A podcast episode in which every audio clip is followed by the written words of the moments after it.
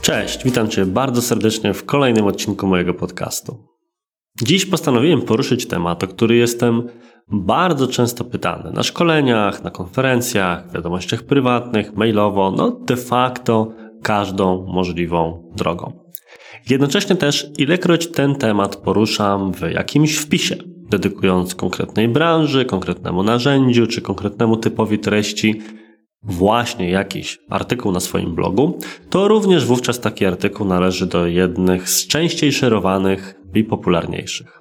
Kiedy publikuję na ten temat posty na swoim fanpage'u, to też są to jedne z najczęściej komentowanych postów. Czego to dotyczy?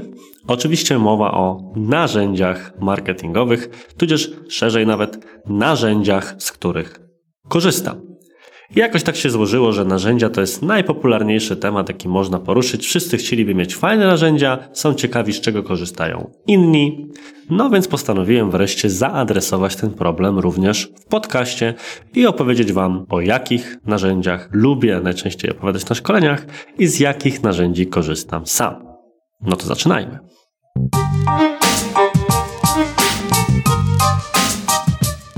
Powinienem być może przygotować jakąś taką bardzo sformalizowaną listę, podzieloną na kategorie tematyczne, podzieloną na konkretne rodzaje rzeczy, ale szczerze mówiąc postanowiłem, że zrobię to trochę inaczej i nieco te swoje narzędzia wymieszam. Dlatego to nie jest tak, że dzisiejszy odcinek skupiać się będzie wyłącznie na konkretnym typu narzędzi, na przykład takich do tworzenia wideo, albo takich do pracy zdalnej, albo takich do zarządzania zadaniami. Stwierdziłem, że zrobię to zupełnie inaczej Odpaliłem po prostu swoją, no, swoją komórkę, odpaliłem swojego Spotlighta na MacBooku, swoją listę aplikacji i zacząłem na nie wszystkie patrzeć. Zacząłem też patrzeć na zakładki, których używam na Chromie i wyszła mi z tego lista miejsc, które odwiedzam chyba zdecydowanie najczęściej, albo takich, z których w zasadzie często korzystam, ale nigdy bym nie pomyślał, że może to być takie narzędzie, o których na przykład warto byłoby Wam powiedzieć. Stąd lista być może nieuporządkowana, ale na pewno szczera.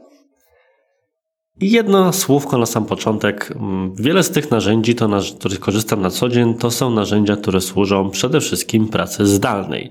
Nie wszyscy tutaj słuchający mogą to wiedzieć, być może niektórzy dopiero zaczynają słuchać mojego podcastu, dopiero go odkryli. Witam wobec tego bardzo serdecznie, albo jest to ich pierwszy odcinek. Ja mam własną agencję marketingową, agencję Digitalk. Pracujemy z przeszło 70 klientami na kilkunastu rynkach i mój zespół dobijający już do składu osobowego w wysokości 30 osób też jest zdalny. Wszyscy pracujemy z najróżniejszych miejsc w Polsce na ten moment. Czasami współpracujemy też z jakimiś osobami z zagranicy, więc komunikujemy się za pomocą pewnego zestawu narzędzi. Jest to na przykład cały ekosystem Google'a i wszystkie pliki trzymamy również w ekosystemie Google na Google Drive.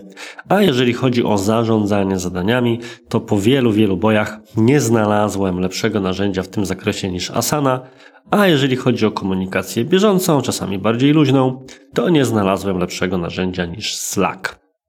Nie chcę natomiast w tym odcinku mówić jakoś dużo mocno o tego typu narzędziach, bo po pierwsze, w ostatnich miesiącach z uwagi na pandemię powstało bardzo dużo wszelkiej maści poradników na temat pracy zdalnej i ja również mam odcinek podcastu oraz artykuł na swoim blogu, które właśnie tego tematu dotykają. Więc tam odsyłam te osoby, które są zainteresowane narzędziami przede wszystkim w kontekście pracy zdalnej. Natomiast jedno z narzędzi, które bardzo mocno wykorzystujemy w agencji, jest na tyle przydatne i uważam, że więcej firm powinno z niego korzystać, że również o nim trochę szerzej wspomnę, być może powtarzając niektóre tezy, a tym narzędziem jest Clockify. Clockify to narzędzie, które służy mierzeniu czasu pracy. Działa to w ten sposób, że mamy sobie osobną aplikację, a jednocześnie instalujemy sobie wtyczkę, która jest na tyle super, że łączy się z wieloma wykorzystywanymi przez nas narzędziami.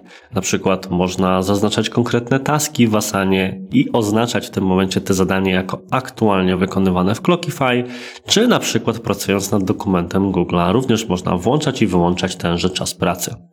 To, co jest ważne, a czasami w tego typu narzędziach nie funkcjonuje, to że jeżeli zapomnimy o tym, żeby w odpowiednim momencie wcisnąć przycisk Start Stop, to możemy później albo sobie dodać, albo edytować jaki ten, jakiś ten wpis samodzielnie. I dlaczego to narzędzie jest ważne, dlaczego je polecam?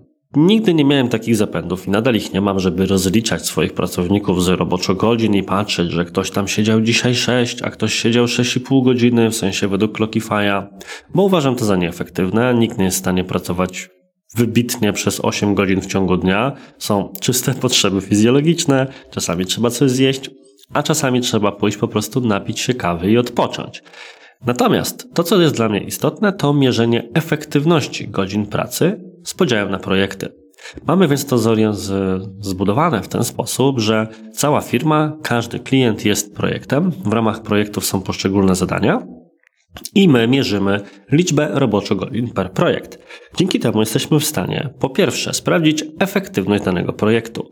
Jeżeli ktoś płaci nam kwotę X, a my poświęcamy na niego liczbę godzin Y, to możemy zobaczyć, jaka jest de facto nasza stawka godzinowa, jak ona wygląda na tle innych podobnych projektów o podobnej skali. Czy być może dany projekt zaczyna być bardzo czaso i koszto, co za tym idzie, chłonny i być może powinniśmy renegocjować umowę albo na przykład podjąć jakieś inne kroki. No to tego typu rzeczy możemy sobie czegoś takiego używać. Można oczywiście w ten sposób również mierzyć efektywność także poszczególnych pracowników, w sensie patrzeć na jakich projektach pracują i tak dalej. Nas Clockify jest również narzędziem, które pozwala zarządzać obłożeniem projektami. I to, na czym zawsze się skupiam, to skupiam się na tym, żeby moi pracownicy mieli czas na doglądanie poszczególnych projektów. To oznacza, że muszę wiedzieć, ile roboczo godzin poświęca się w firmie średnio, na przykład na optymalizację kampanii na Google, optymalizację kampanii na Facebooku, tworzenie treści czy budowę lejka sprzedażowego. Dzięki temu, wchodząc czy planując kolejne projekty wraz z działem sprzedaży czy z moimi team liderkami, możemy patrzeć w liczby i wiedzieć na przykład, że dysponujemy w tej chwili taką taką pulą godzin, którą możemy rozdysponować na nowe projekty, które na przykład mogłyby z nami rozpocząć współpracę od kolejnego miesiąca. Dzięki temu staramy się, bo jak wiadomo, nie zawsze to tak idealnie wychodzi, zarządzać tym błędnym kołem, które zna chyba każdy biznesmen, czyli kołem z jednej strony zbyt dużej liczby klientów w stosunku do pracowników w danym czasokresie, a czasami te koło idzie w drugą stronę i mamy na przykład zbyt dużo e, projektów na zbyt małą liczbą ludzi, bo właśnie nie mieliśmy narzędzia, które pozwoliłoby przewidzieć, jak będą prace wyglądały nasze moce przerobowe. Clockify tym narzędziem jest. Jednocześnie, dzięki współpracy z firmą zewnętrzną, tą firmą jest Value Finance, którą z tego miejsca serdecznie pozdrawiam, jestem w stanie przeliczyć później te robocze godziny za pomocą ich skomplikowanych formuł i makro w Excelu na złotówki i wyliczyć sobie, ile zarabiamy na poszczególnych projektach, ile przychodu przynoszą czy generują poszczególne osoby w firmie i tak dalej, i tak. Poświęciłem więc temu narzędziu sporo czasu, ale uważam, że Clockify naprawdę jest tym, z czego warto byłoby skorzystać. Skoro przy mierzeniu i tego typu tematach jesteśmy, to kolejną aplikacją, narzędziem, które chciałbym Wam mocno polecić, jest narzędzie, do którego zobligował mnie mój dział sprzedaży i zaczęliśmy z niego korzystać. Jest to LiveSpace. Ponownie, przez jakiś czas szukaliśmy narzędzia, które mogłoby pomóc nam lepiej analizować sprzedaż i do tej pory funkcjonowało to w ten sposób, że wiele rzeczy zrobiliśmy ręcznie.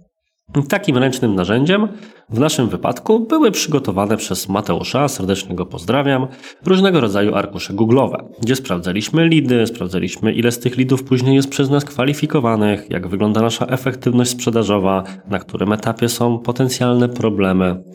Z racji tego, że my nie generujemy lidów w sposób aktywny, pracujemy wyłącznie na lidach, które przychodzą do nas, no to cały proces był w miarę do ogarnięcia. Ale biorąc pod uwagę, że wpada do nas średnio powyżej 100 zapytań miesięcznie, to problematyczne stało się rzeczywiście robienie tego wszystkiego ręcznie.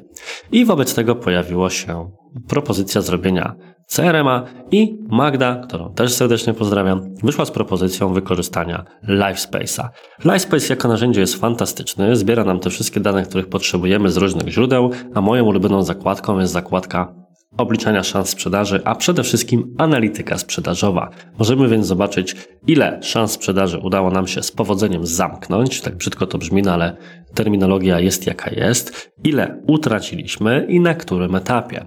Mamy też te informacje, które do tej pory mierzyliśmy ręcznie, a teraz mamy już na to gotowca, czyli na przykład ile średnio dni zajmuje nam zamknięcie szansy sprzedaży.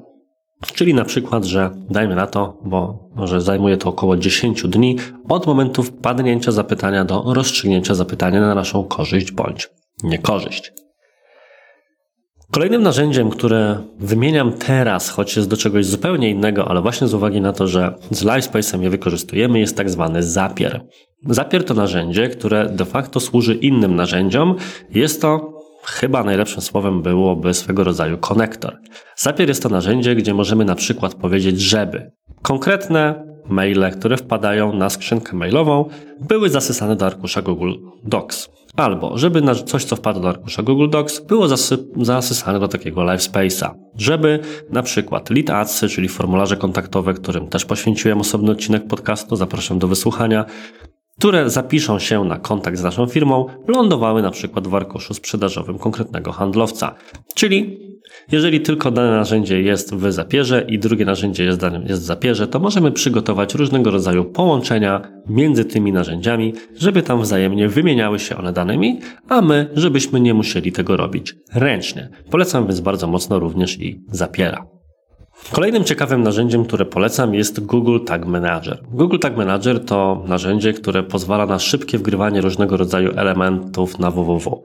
Umówmy się, dzisiaj marketing jest mocno ztechnicyzowany. Będę wymieniał jeszcze kilka narzędzi i co najmniej kilka z nich wymaga, żeby zainstalować coś na naszej stronie internetowej.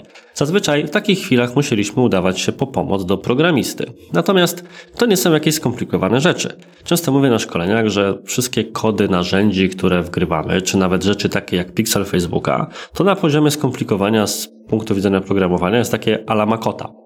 Więc takie zadanie trochę nawet można by się było zaśmiać obraźliwe. Dla kogoś to bardzo mocno funkcjonuje w tym świecie, szczególnie jeżeli nie mówimy o jakichś mocno zaawansowanych wdrożeniach Pixela. Te rzeczy można więc swobodnie zrobić samodzielnie. A żeby je zrobić, wystarczy korzystać z Google Tag Managera. O Google Tag Managerze mam również serię wpisów na swoim blogu, do których z tego miejsca serdecznie odsyłam każdego, kto chciałby się mocniej tym narzędziem zainteresować, bo naprawdę warto. Jest też fantastyczny kanał na YouTube, który nazywa się Measure School i na nim można również znaleźć serię filmów, która ekran po ekranie uczy, jak korzystać z Google Tag Managera. Właśnie. I za pomocą Google Tag Managera możemy wgrać inne dwa narzędzia, z których bardzo często korzystam. Pierwszym z tych narzędzi jest Bazo. Bazo to narzędzie, które pozwala zobaczyć, kto podgląda mnie na mojej stronie, a przede wszystkim jakiego rodzaju firmy wchodzą na moją stronę oraz pozwala tworzyć dedykowane pop-upy pod poszczególne firmy lub w oparciu o kilka innych warunków. Więc pop-upy naprawdę fajna rzecz. W jednym z ostatnich wpisów na moim blogu właśnie im był poświęcony. A w kontekście firm B2B możliwość obejrzenia, kto na ich stronę wszedł, też jest rzeczą ciekawą. Z bazą mieliśmy okazję współpracować wiele e, miesięcy. Obie strony są z tej współpracy zadowolone, a gościem jednego z ostatnich odcinków, e, konkretnie o marketingu, był właśnie Szczepan z bazą. Więc jeżeli chcielibyście dowiedzieć się nieco więcej o tym narzędziu oraz, co ciekawe, o historii jego rozwoju w zupełnie innym kierunku niż pierwotnie był planowany, to też zapraszam Was do wysłuchania odcinka z gościem. Drugim narzędziem, do którego przekonałem się stosunkowo niedawno, a do tej pory korzystałem z jego odpowiednika, konkurenta z rynku amerykańskiego, jest cux.io. Cux.io to ciekawe narzędzie do analityki ruchu na stronie, czyli pozwala nam oglądać nagrania, co też ludzie na naszej stronie internetowej robią. Jest to świetne uzupełnienie innych narzędzi analitycznych, z których możemy korzystać, jak Facebook Analytics czy Google Analytics w szczególności. Natomiast tam nie możemy zobaczyć, e, jak użytkownik się zachował realnie na stronie, gdzie chciał kliknąć, gdzie kliknął, a nie zostało to zarejestrowane, i tak dalej, i tak dalej. Możemy więc szukać dziur. Natomiast to, co jest cudowne w Cuksie, to jeżeli tylko jest on odpowiednio skonfigurowany, to nie musimy tych wszystkich rzeczy przeglądać ręcznie, ale Cuks przygotowuje nam również pewne podsumowania. I na przykład mamy mapy cieplne, czy wykrywa nam miejsca, które były szczególnie klikalne, więc może trzeba by się było zainteresować, czy nie ma tam jakiegoś błędu z perspektywy designu. Myślę, że dla sklepów internetowych, firm B2B, stron lądowania, no generalnie dla każdego Cux.io powinien być narzędziem, z którego warto korzystać. Z totalnie innej beczki. Jeżeli piszecie po angielsku, albo chcielibyście pisać więcej, bądź tworzycie teksty po angielsku właśnie, chcielibyście je sprawdzić, to bardzo mocno polecam Wam szczególnie płatną wersję aplikacji Grammarly. Grammarly sprawdzi Wasze błędy. Ja na przykład czasami e, piszę sobie na anglojęzycznych forach, czy anglojęzycznej kłorze, no i wiadomo, człowiek miarę pewnie czuje się, czy to mówiąc, czy to pisząc, ale są pewne niuanse, które wypadają z głowy. No jak się czegoś nie wie, to ciężko jest ten błąd u siebie zauważyć. I wówczas pojawia się takie Grammarly, które oprócz szukania błędów na poziomie gramatycznym właśnie, może nam również podpowiedzieć kilka bardzo fajnych rzeczy w zakresie stylu. Podpowie Wam na jakie słowo zamienić jakieś słowo, które jest bardziej oklepane, albo na przykład pomoże Wam utrzymać bardziej pogodny albo formalny ton wypowiedzi, w zależności od tego, na czym będzie Wam zależało. Więc dla osób, które piszą sporo po angielsku, Grammarly będzie fantastycznym narzędziem, szczególnie, że ono również ma wszelkiego rodzaju wtyczki, które sprawiają, że na przykład pisząc posta na Facebooku, czy pisząc na takiej kłorze, nie musimy nawet odpalać aplikacji, tylko możemy uruchomić opcję poprawiania już na bezpośrednio gotowym poście na samym fejsie, czy na samej takiej kłorze. Kolejne narzędzie, które niestety, niestety mam odparte cały czas, jest takim cerberem, które mnie pilnuje, jest Pomodoro App, pisane przez 2P, no bo to od aplikacji po angielsku. Pomodoro App. Pomodoro App, jak łatwo się domyślić, działa jako taki zegar, który ma nam pomóc działać w systemie Pomodoro. No i jasne, mógłbym w ten sposób uruchamiać sobie na przykład e, na komórce zegar, ale musiałbym o tym pamiętać, a tutaj mam takie Pomodoro. Dla tych, którzy nie kojarzą, Pomodoro to jest e, system, który sprawia, że powinniśmy pracować określony czas, na przykład 25 minut, potem zrobić sobie 5 minut przerwy, potem znowu 25 minut, potem znowu przerwa, być może dłuższa i tak dalej, i tak dalej. Ja nie trzymam się tak ściśle tego systemu, natomiast lubię dać sobie jakiś czasokres na wykonanie zadania. Jeżeli więc siadam na przykład do redakcji wpisu na blogu czy nagrania podcastu, tak jak teraz, to uruchamiam sobie takie Pomodoro i widzę, czy powinienem się zacząć stresować, bo mój czas się kończy, a przy okazji mogę zobaczyć, że kurde, coś co wydawało mi się, że trwało bardzo długo, trwało tak naprawdę bardzo krótko, tudzież w drugą stronę. Polecam więc Pomodoro App. Kolejnym narzędziem, myślę niedocenianym i być może Was zaskoczy, które bardzo często mam otwarte i nawet w tej chwili, bo właśnie w nim nagrywam swój podcast, jest QuickTime Player. QuickTime Player Combine od e, Apple'a, ale działa również na Windowsie, na ile mi wiadomo. Jest to narzędzie, które wykorzystuję w kilku celach. Po pierwsze, wykorzystuję je do nagrywania podcastu. Co ciekawe, zauważyłem, myślę, rzecz no, dla mnie dziwną, bo nie jestem osobą techniczną, ale że nagrywając za pomocą tego mikrofonu, który mam, różnego rodzaju nagrania na różne aplikacje, dostawałem różną jakość dźwięku. Może wśród słuchaczy jest ktoś, kto się na tych aspektach zna i będzie w stanie to jakoś szerzej wytłumaczyć. Dla mnie to było dziwne. W każdym razie najwyższą jakość dźwięku w pomieszczeniach, z których e, korzystam, w których przebywam, uzyskuję właśnie za pomocą QuickTime Playera. Więc jeżeli macie jakiś problem, na przykład z echem, pogłosem, czymś podobnym, no to taka Prosta rada ode mnie, choć dźwiękowcem nie jestem, zobaczcie, czy nie zarazi im przypadkiem QuickTime Player. Po drugie, QuickTime Player pozwala na nagrywanie ekranu. I jest wiele aplikacji, które niby pozwala to robić, ale jakoś najwygodniej robić mi to z perspektywy jednego narzędzia i tym narzędziem jest właśnie QuickTime Player. Ciekawostka, większość materiałów w moich kursach online, tych, które dzieją się bezpośrednio w menadżerze reklam, czy większość fragmentów filmów z mojego kanału YouTube, które dzieją się wewnątrz menadżera reklam również, one powstają właśnie za pomocą funkcji nagrywania ekranu w QuickTime Playerze i na tym mikrofonie, którym właśnie mam przyjemność nagrywać dla Was podcast. Podobnie zresztą wykorzystuję go do nagrywania na przykład także filmów już bezpośrednio z moją radiową twarzą. Czyli uruchamiam sobie nagrywanie z praktycznie każdej rzeczy, która jest mi potrzebna z perspektywy jednego narzędzia i jestem zadowolony z jakości tegoż, bo obsługuję każdy podpięty sprzęt zewnętrzny, jest proste, wygodne i szybkie, więc również polecam. Kolejne narzędzie, z którego bardzo często korzystam, to Evenea Live i Evenea Follow Up, czyli kiedy potrzebuję zrobić webinar, to korzystam z panelu Evenea Live, a kiedy potrzebuję wysłać bazę mailową, to korzystam z Evenea Follow Up, czyli mm, powiązanego z Active Campaignem rozwiązania bezpośrednio z firmy Evenea i to są dwa narzędzia, które stosuję w zakresie webinarów i automatyzacji. Natomiast jeżeli chodzi o webinary czy właśnie podcasty, to mam jeszcze jedno narzędzie, które mogę Wam polecić i tym narzędziem jest StreamYard. StreamYard jest o tyle ciekawy, że pozwala nam nagrywać siebie, ekran, rozmowy w różnych konfiguracjach może być wykorzystywany zarówno jako narzędzie do transmisji live, jak również jako narzędzie po prostu do nagrywania pewnych rzeczy. Jeżeli więc potrzebujemy przygotować nagranie, na którym widać zarówno nas, jak i widać ekran, na którym coś klikamy, bo mamy taką fantazję, żeby tak to zrealizować, to spokojnie możemy to po prostu nagrać za pomocą StreamYarda, a później pobrać to na dysk. Jeżeli szykuję podcast z gościem, to od strony technicznej wygląda on w ten sposób, że nagrywam sobie jednocześnie ścieżkę dźwiękową właśnie za pomocą QuickTime Playera, a obok łączę się z gościem za pomocą StreamYarda właśnie na nagranie zamknięte. No bo jednak przyjemniej jest widzieć z kim się rozmawia, kiedy się z nim rozmawia. Więc jeżeli potrzebujecie tego typu rzeczy zrealizować, to polecam, szczególnie, że jeżeli ma to być tylko nagranie później audio, to za pomocą StreamYarda można również takie później pobrać, a wideo całkowicie olać. Natomiast ostatnie narzędzie, z którego korzystam i najczęściej korzystam z niego na komórce, to jest Snapseed. Jest to moje ulubione narzędzie do edycji zdjęć. W zasadzie każde zdjęcie, które wrzucam na Instagram, na media społecznościowe, lekko w Snapseedzie poprawiam. I można tam zrobić prawdziwe cuda, pracując na przykład na tak zwanych krzywych. Osoby związane z grafiką będą wiedziały o co chodzi. Nie mam nawet pojęcia, jak się za to zabrać, ale taką moją czasami przyjemnością w przerwie w pracy jest uruchomienie sobie na YouTubie jakiegoś wideo pod hasłem Snapseed Edit Tutorial. Polecam, to zobaczycie jak z prostych, wydawałoby się banalnych i źle doświetlonych zdjęć można zrobić coś, co wygląda jakby niemalże było zrobione lustrzanką. A to wszystko właśnie dzięki Snapseedowi. I to tyle moi drodzy. Podsumowując narzędzia, z których korzystam. Google Drive i cały ekosystem, Slack, Asana jako narzędzia do pracy zdalnej. Clockify jako narzędzie do zarządzania i mierzenia czasem pracy i przewidywania tego, z kim i kiedy będziemy mogli rozpocząć współpracę.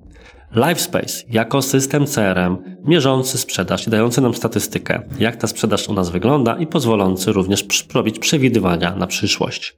Zapier jako narzędzie spinające różne narzędzia między sobą. Bazo jako narzędzie do pop-upów oraz narzędzie do rozpoznawania firm, które wchodzą na moją stronę. Google Tag Manager jako narzędzie do wgrywania innych narzędzi na stronę www. Cux.io do zaawansowanej analityki ruchu na stronie i rozpoznawaniu, co ci użytkownicy robili i gdzie się ewentualnie wkurzyli.